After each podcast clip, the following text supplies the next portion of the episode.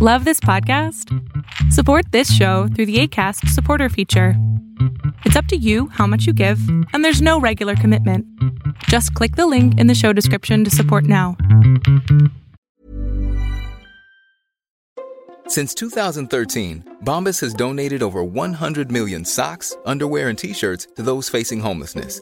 If we counted those on air, this ad would last over 1,157 days. But if we counted the time it takes to make a donation possible, it would take just a few clicks. Because every time you make a purchase, Bombas donates an item to someone who needs it. Go to bombas.com/ACAST and use code ACAST for 20% off your first purchase. That's bombas.com/ACAST, code ACAST. Many of us have those stubborn pounds that seem impossible to lose, no matter how good we eat or how hard we work out. My solution is PlushCare. PlushCare is a leading telehealth provider with doctors who are there for you day and night to partner with you in your weight loss journey. They can prescribe FDA-approved weight loss medications like Wegovy and Zepbound for those who qualify. Plus, they accept most insurance plans. To get started, visit plushcare.com/weightloss. That's plushcare.com/weightloss. Hi, this is country recording artist Matt Westin, and you're watching the Amato Podcast. All right. Today we're talking to Matt Westin. He's an international country recording artist. His album was named IMEA Country Album of the Year in 2019, and that is International Music and Entertainment Association, if you don't know what IMEA is. His new album, Legacy, is available everywhere. Please check it out. Definitely support independent artists. It's very important. You can find him pretty much everywhere: YouTube, Instagram, Spotify. We'll put all the links up for you as well. Welcome. I appreciate it. Thanks for having me, brother. It's good to be here. Absolutely. You're coming from Pittsburgh, correct? Absolutely. Yeah. Born and raised. Not too far from us. How'd you get involved in music? Oh, that's kind of a long story. I'll give you the short version. Well, I mean, my whole life I've been involved one way or another with music. You know, when I was a kid in school, I played in the band and the orchestra and stuff. You know, just always been around it. I didn't sing at all when I was a kid. I didn't really know how. I actually taught myself how to sing in college, and it kind of became a passion of mine, singing. And I would sing with, you know, my cousin's band or my friend's band or just karaoke. I actually DJ'd karaoke for quite a while. And I just loved it as a hobby. Never really pursued it as anything more serious than that. I guess it's been 4 years now. I lived in Los Angeles for a little while. I was pursuing acting. This is after I was an engineer. I've done a lot of stuff. I was going to ask you that. I was in LA pursuing acting, and my father got sick. And so about a year after I moved to Los Angeles, my dad died. And as you could imagine, I was a mess. You know, I was in a really dark, dangerous place.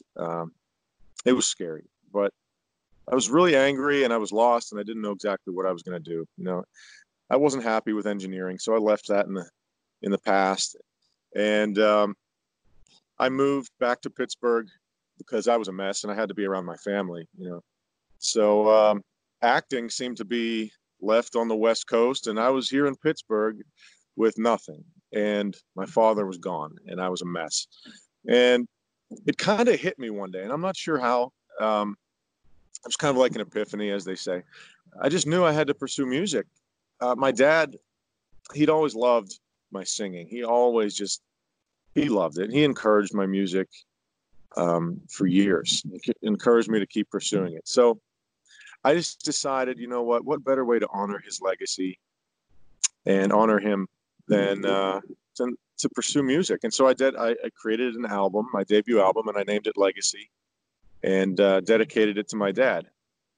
And it really just kind of took off from the beginning, right from there. It seemed like it was blessed from the beginning. You know, I was doing it. I turned tragedy into a triumph, you know, and honored my father in the process. And actually, I think it may have saved my life, to be honest with you. I don't know. I wasn't going down a good path. I was going down that downward spiral, you know, and it gave me a new purpose and a new passion in life. So I really rebuilt myself from scratch using, well, between my family and God and music, I really started a new life for myself. So it's a different kind of story. How'd you get into music, you know? But that's my story, and it's been pretty bittersweet, but it's been also very rewarding, very rewarding. So I also lost my dad from, I was reading your story, from leukemia. Same thing. So I understand it's a hard deal. Yes. So you didn't plan on going into music. That's interesting. So it's a gift, honestly.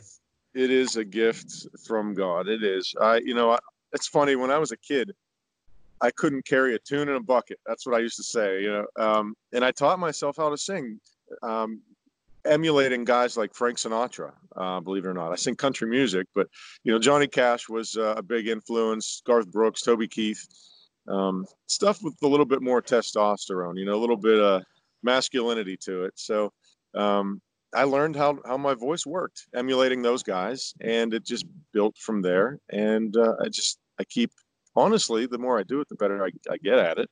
I guess that's normal. So I was just going to say, when I think of country music, and I listen to your music, like, it doesn't like say country music to me. It's more of a like you just said, a testosterone charged, like their anthems. I love them. Did you set out to be a little different, or is that just your style? I just wanted to make music that I liked. Really, I like every different kind of music that you could think of, pretty much, and so a lot of influences. And we created something that I like, and I think something that my dad would have liked, and that's the sound that we have. It really just comes from personal preference, I think. And when it's right and when it's done, I know it. And then, all right, hit print, it's done. You know, so that's just how it worked. And I surround myself with like the amazing people that really believed in my vision and in why I was doing it. And they got to know me really well. And we really just put together something I think is probably my proudest accomplishment thus far in my life. So it's incredible how it goes from darkness to light, you know. And I know my dad's smiling right now. So. Absolutely. What was it?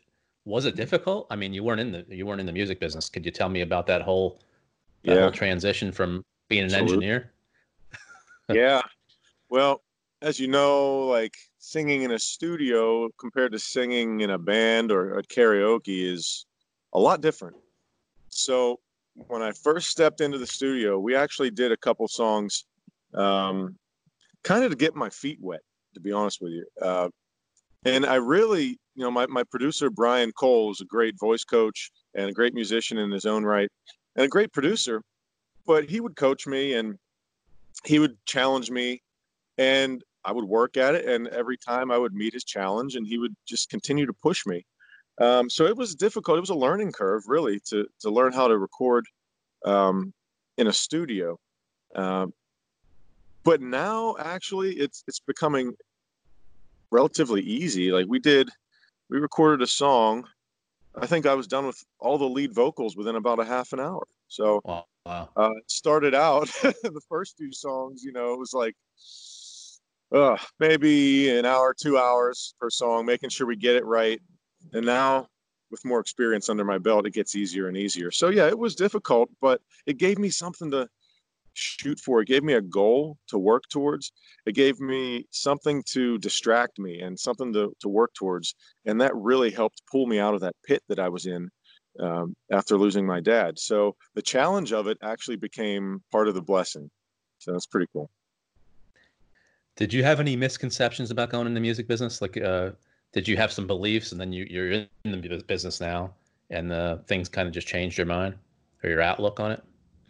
Yes. Well, I had been living in Los Angeles, as I mentioned before, pursuing acting. And it's a different culture out there than here on the East Coast. And as you know, as the cliches and the stereotypes describe, that's really kind of how the culture is, kind of superficial. You know, people were like, what's in it for me? And just fake, a lot of fake friends out there. And I expected the same thing in music because, you know, that it's entertainment industry. I figured it was basically the same thing, but I was pleasantly surprised. You know, I've made some amazing friends in Pittsburgh and in Nashville and been welcomed with open arms and with nothing but support and help and love. It's a different culture in the music world than it is in the acting world. And I was pleasantly surprised at that. That it's made it definitely a lot easier on me to pursue it, you know, being surrounded by good people. So that's important. Who've been your biggest supporters? Well, outside of my family, my friends, my girlfriend, my producer, Brian Cole, has been like a brother to me, really has become a good friend.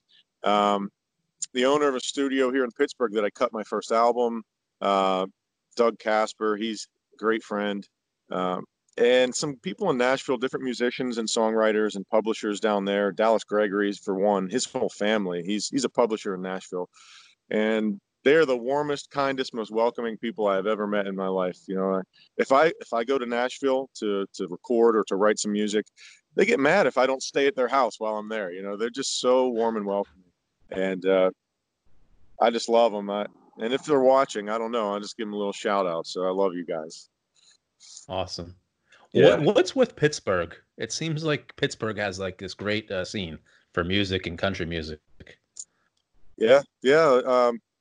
Pittsburgh has a lot of different music, actually. It's really, Pittsburgh's kind of always been a melting pot, and in the arts as well. I mean, right now everything's shut down. It's tough to. You can't really see any live shows anywhere, unfortunately, but that's everywhere.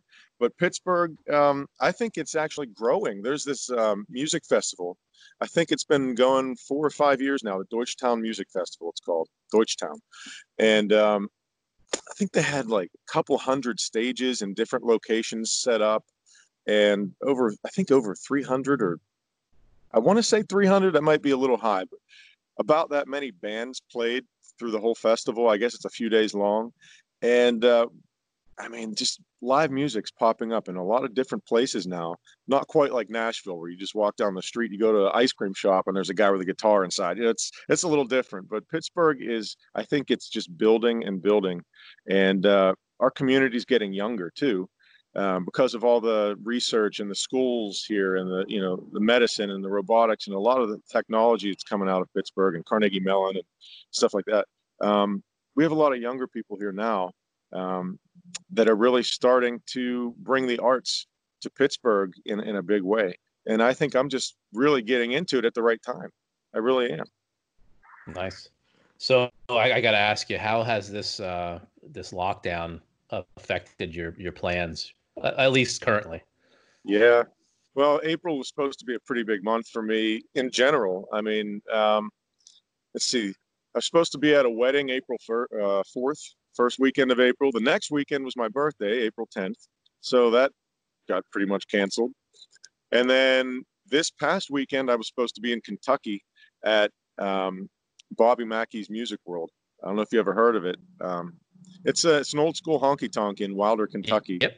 And I go there for my birthday now. It's a tradition. We go there every year, and we have a blast. I love that place, and I get to go on stage and perform with Bobby Mackey himself a couple times, wow, which is cool. So that was this past weekend. Didn't happen.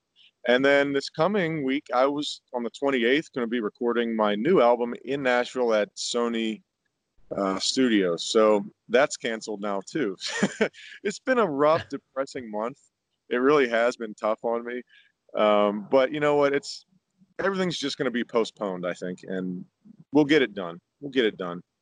Just not as soon as I'd hoped. So I'm just trying to stay positive. It's been tough, but this nice weather's helped. I'll tell you that. Pittsburgh's definitely getting city. Pittsburgh is one of the gloomiest cities in the country, so it's a little tough, but today's beautiful. How are you staying in touch with like your fans who want to hear your music? Doing stuff like this. Just, you know, interviews, written interviews as well. I haven't really done anything on Facebook Live. I mean, I don't have a band right now at the moment, and if I did, we couldn't do anything anyways. You know, we're all quarantined, so it's a little more difficult right now. I think people are coming up with new ways to interact with the fans, and I haven't really done a lot of that, unfortunately. But this counts, right? I mean, it has to. It has to. Absolutely. And it helps. It helps just talking to somebody, you know, instead of just sitting in the room, looking at the wall. Yeah, I agree. Could you talk about your writing process? I mean, we can go down and talk about some of your songs, but how do you? So a song like "Hey Bro," which I love, we used it as an intro to one of our videos. How do you come up with that for somebody who doesn't write music? Well, that song was actually written by a friend of mine. Well, two friends of mine, DJ Gleason and Joey Scott in Nashville. And they honestly didn't, I asked them about that song in particular. They didn't really have an idea of what happened. They were just like, we wanted to do something with like, hey bro in it. Cause everyone says, hey bro. So we just kind of came up with it. I was like, that's it. But it turned out awesome. And the song, the lyrics, everything really just spoke to me. So I had to record this song, and it took on a special meaning for me. Actually, my cousin was really he almost died in a car accident last year. It was brutal. He was in the ICU for about a month, and when he finally came home, and I let him hear the song before it was even released, and I saw him tapping his foot and clenching his fist, and he was still pretty maimed, pretty mangled. But he was so pumped up at this song. I just got all teary eyed and I was like, man, this song is dedicated to you.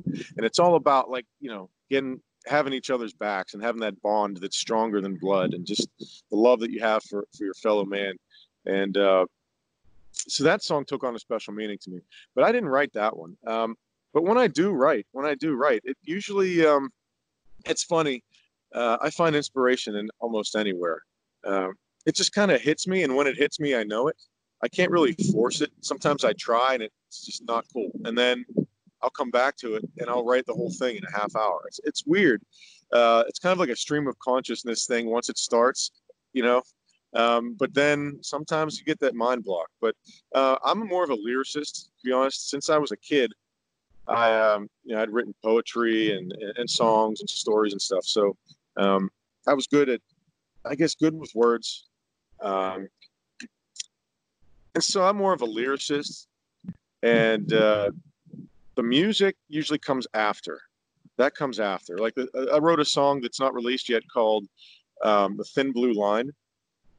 It's dedicated to law enforcement and first responders in general, but mainly law enforcement. And because I have a lot of friends in law enforcement and they need support, probably more now than ever. But that song I wrote with Joey Scott in Nashville, and I came in and I said, look, Joey, this is where I'm coming from. This is what I'm passionate about, and why. I explained the whole reason why the song needed to be created to her. And we sat there for a few hours and just wrote the most like heartwarming and real lyrics that we could come up with. And it turned out beautifully. I'm so proud of this song. And it's really just kind of like a brainstorming session. It really is. It's, and I love writing with other people because, you throw anything out there, as crazy as it may be, any thought you may have, even though, you know, it's not going to work, it might spark another idea that does work. And that's just how it works. Like brainstorming, honestly. So, I just kind of try to clear my mind and let it flow. Like, honestly, I feel like it flows like out of my heart. I want my songs to have some kind of a meaning. So it's really cool to write with other people. It's actually kind of a new experience for me. I've always written alone until about 3 years ago. So I'm pretty sure that I'm going to get better at it. I think I'm pretty good at, you know, right now, but I really need to get back to more songwriting. Honestly, with this quarantine and everything, I've been kind of a lazy bum. I've been so like glued to the screen and trying to figure out what's going on in the world and what the hell I'm going to do. And trying not to get depressed, you know, thinking about stuff. So I've had a pretty tough time focusing in the last month or two. But I'm looking forward to getting back into it once all this crap is over. Hopefully yeah, my process is like I'm more of a lyricist and then the music comes later. But inspiration can come from just about anywhere. It really can. I mean, look at that Red Solo Cup song. Jeez, you know. Anyway. Yeah. When will Thin Blue Line be released? I don't have a date yet. I want to tweak it a little bit before it's released. Yeah, so yeah. When we get back in the studio, hopefully very much sooner than later, then I'll have an update on that. Are you a perfectionist in that regard? A little bit. I kind of have been my whole life in everything. But I know, like, when it comes to art, any kind of art, being a perfectionist could actually ruin it. So a lot of times if something's bothering me, I'll take a step back because, you know, you can be too close to it. You could be a lot like that. You can't really see what you're or hear what you're supposed to hear, and just you're too close to it. So I take a step back a few days later, maybe a week later, and I listen to it. And then the thing that bothered me doesn't bother me anymore. You know, you can't be too much of a perfectionist. So I think if you aim for what, you know, the vision that you have and you get close enough to it, you got to allow for the nuances because that's what makes it unique and special. You can't choke it, you know, you can't choke it out with control. You have to have a little bit of artistic license there, you know, a little bit of margin on the sides. And I think that's where a lot of the beauty ends up coming from. Things that you don't expect, you know. And not everybody's going to love it. Right. So, you know, you have to love it. That's the most important thing. If I don't like it, I mean, there might be someone that does, but I'll be afraid to show it to anybody if I don't like it. So, yeah. How do you deal when you go online and you do see the random comment? You know, some people are crazy. But, you know, just the haters or the trolls that you might get an occasional comment. Does it bother you? No, not really. I haven't experienced a lot of that. I really haven't. I had a lot of positive support and feedback. I've had like some people say things. I don't like this song, but I like this song. I'm like, that's cool. You don't have to like it. It's, you know, to each their own. I'm still proud of it and I still like it. And it's coming from the heart. It's coming from the right place. I'm not out there trying to win people's adoration. I'm not doing it for that. So if you don't like it, fine. Don't listen to it. That doesn't bother me any. What is your ultimate goal? What's the end of the road look like to you? I would really love to just make a living doing this and doing what I love. That's why I walked away from engineering, because I was dying inside. I needed something that could like feed my soul, something that fed that creative side of my brain that apparently is stronger than the logical side of my brain, because engineering just wasn't doing it for me. So I just want to make a living doing what I'm happy. And, you know, the relationships actually that you make through doing this have become so important to me. That's another big part of it. So, you know, if I end up building a nice life for myself, that's really the goal. I don't care about, I don't want to be famous, to be honest with you. Maybe somewhat famous, you know, but, not too crazy. I just want to be happy, which is probably the hardest thing to do in this world. You know? I agree. What do you like to do besides music? Like, what are you into? Going to the gym when it's open. It's killing me that it's not. I love me too. Exercise. I love sports. I've played every sport you could think of, but now I just I bowl and I'm a golfer, and you know, stuff that you don't really get injured doing. So I like that stuff. I like to be outdoors. I like cooking. I've always actually since I was a kid, I've been fascinated and studied biblical prophecy too. That's really one of my big things, especially like times like these, it becomes even more interesting, you know? So, I really like science. Like I'm always trying to learn something every day, feed my brain. So I'm pretty active, I would say. Yeah. I like to drink too. I like to go hang out with my buddies and have a few beers. I'm just a regular guy. Everything you like is shut down right now. I know. Actually, my bar that I've been drinking at for over a decade is probably closed for good now. Yeah. No. Yeah, that was depressing. People there became like a family to me. So we'll figure out a new place to hang out once this is over. But, oh, man, the memories there will live forever. It's a shame. It really is a shame. Mm-hmm. Yeah. It's for a lot of people too. I'm sure once we get through here, it's going to look a little different. Yeah, it is. Yeah, it is. Are you still acting?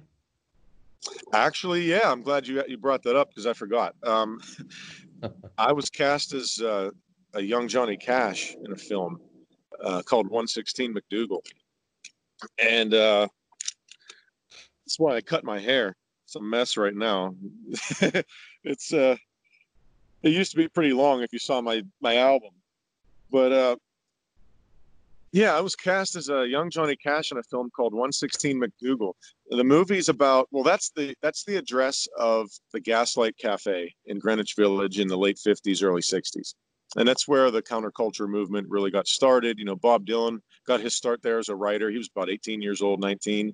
Woody Guthrie, Peter, Paul, and Mary, a lot of writers, too, Allen Ginsberg, Jack Kerouac, beat writers and folk musicians, basically. And the story's about how the owner, who's actually originally from Pittsburgh, the owner of the Gaslight Cafe, and how he protected his artists from the mafia, from the police, the FBI, the local government, because their message was considered a threat. It was counterculture, you know, early 60s, you know, radical movement. So the story is about how this place changed music history and American history. And, when they found out that Johnny Cash would pass through there, whenever he was up in New York, he would stop in and play there just unannounced, you know. They were like, well, we have to put that in the movie. He's so iconic, you know, he has to be part of this film. So a friend of mine who's on the film suggested me, and they called me up. The producers called me up and told me about it. And I said, guess what? I actually have a recording of me singing Folsom Prison Blues. I'll send it over to you. So I sent it to them. And within a couple hours, it was unanimous. All the producers, the director, they wanted me for the role. Wow. And I was the only person they even auditioned, which is pretty cool. So I get to play Johnny Cash in this film. Hopefully we film it this year. I don't know what the heck's happening with this. You know, with everything going on. But we already recorded the soundtrack. I have 2 songs on that. And we did a live performance last year on stage. It was kind of a condensed version of the film. So that was an awesome experience. So, yeah, I'm still acting. And I'm just really looking forward to doing this. I just don't know when it's going to happen. So what's your bigger passion, the music or the acting? It's become more music. Acting, I've always loved it since I was a kid, actually. There's a time capsule that I opened up after high school that everybody in our class made when we were in like first grade. And we opened it up and it said when I was in like first grade or whatever that I wanted to be an actor. So it's always kind of been a part of who I am, I think. And I'll always love it. But music, especially live, is like nothing else. Like it's instant gratification. It's such a rush. You know, you get a buzz just from being up there and it's awesome. And it's just really cool that I get to combine the music and the acting now. It's like it came full circle finally. And that just tells me, you know, I'm on the right path. I really hope so. What instrument did you play in high school or in grade school? I played the trombone, the baritone, and the double bass in the orchestra. The big boom, boom, boom, double bass. Mm-hmm. I wish I'd stuck with it. I didn't. But how many people have said that before? And so I'm more of a lyricist, vocalist, frontman. By no means a lead guitarist, but I'm learning guitar. So I never really needed to learn guitar. it wasn't necessary until I started to pursue music. So I'm learning that. And luckily I have some music experience under my belt that it's making it a little bit easier for me, you know, but I try to focus mostly on the vocals. So I don't think I'll ever be a lead guitar player. That's fine. I'd rather sing anyway. So what do you think when all this is over with, all the virus, and you can get back out there? What should we be looking out for? Well, I don't know how long it's going to take for live venues, you know, to open up. It might be a few months. I don't know, brother. You know, I think I'm just going to try and focus on getting into the studio and focus on recording, because that'll be open a lot sooner than the bars and clubs will be. So I'm going to try and get my next album ready to go for when this whole thing opens wide up and we're back to whatever the new normal will be. Yeah, I don't know what to expect. This is kind of uncharted territory, you know? It really is. It's stressing me out, so I don't want to talk about it. Well, you're not alone, so don't worry. We're all feeling the same way. Yeah. It's like a different world when you go out, you try to go out to the grocery store.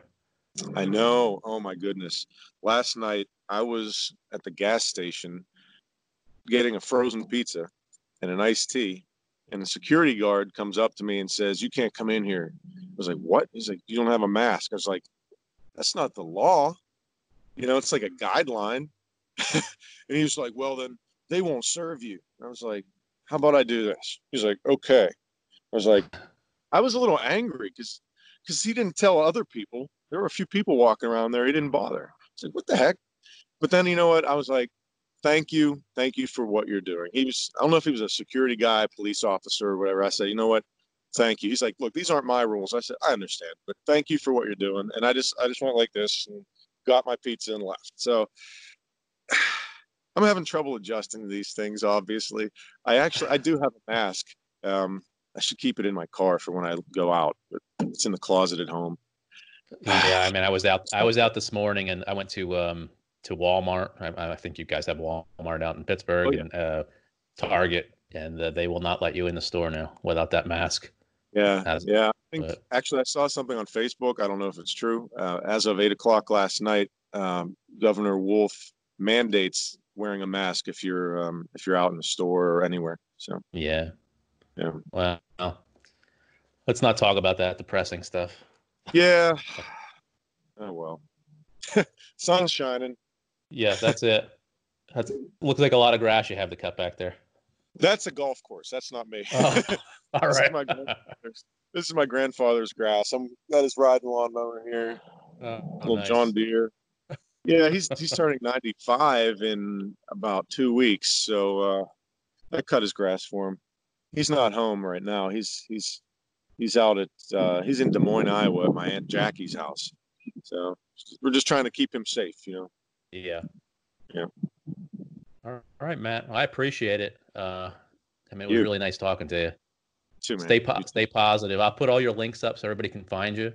You know, definitely go onto YouTube and take a look at the videos. I mean, the songs are all great. And it's like I said, I wouldn't say I'm a country fan. But then I start listening to everybody's songs, and I'm like, oh, I like that. Yeah. So maybe I am a country fan. There's something for everybody in there, I think. You know, a little bit of something for everybody. Yeah, definitely. Well, take care. I'll talk to you, and I appreciate it. All right, brother. Thank you for having me. We'll make sure we tag you so you can see all this video. Sounds good. Thank you, all sir. Right, man. Stay safe and God bless. Take care. You too. Yep. You too. All right, brother. Planning for your next trip? Elevate your travel style with Quince. Quince has all the jet-setting essentials you'll want for your next getaway, like European linen, premium luggage options, buttery soft Italian leather bags, and so much more. And is all priced at 50 to 80% less than similar brands. Plus, Quince only works with factories that use safe and ethical manufacturing practices. Pack your bags with high-quality essentials you'll be wearing for vacations to come with Quince. Go to quince.com/pack for free shipping and 365-day returns. Hold up. What was that? Boring. No flavor. That was as bad as those leftovers you ate all week. Keke Palmer here. And it's time to say hello to something fresh and guilt-free. HelloFresh. Jazz up dinner with pecan-crusted chicken or garlic butter shrimp scampi. Now that's music to my mouth. HelloFresh. Let's get this dinner party started. Discover all the delicious possibilities at HelloFresh.com. Imagine the softest sheets you've ever felt. Now imagine them getting even softer over time. That's what you'll feel with Boll and Branch's organic cotton sheets. In a recent customer survey, 96% replied that Boll and Branch sheets get softer with every wash. Start getting your best night's sleep in these sheets that get softer and softer for years to come. Try their sheets with a 30-night guarantee. Plus, get 15% off your first order at bollandbranch.com. Code BUTTERY. Exclusions apply. See site for details. Hey everybody, thanks for listening to my podcast. If you're looking for social media content for your contracting business, painting contractors, carpenters, electricians, any type of contractor, please check us out on Instagram at Amato Media or check us out on LinkedIn. We can definitely help you all out. So have a great day.